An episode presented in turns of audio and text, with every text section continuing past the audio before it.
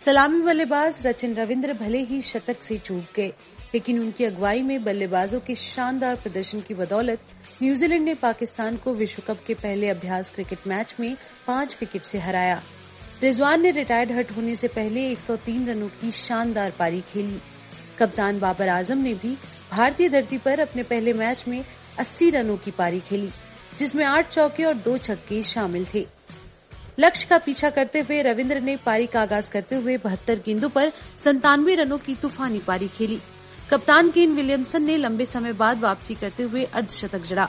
इनके अलावा Daryl Mitchell ने उनसठ तो मार्क चैपमैन ने नाबाद पैंसठ रन बनाए, जिससे न्यूजीलैंड ने तैतालीस दशमलव चार ओवरों में ही पाँच विकेट पर 346 रन बनाकर जीत हासिल की।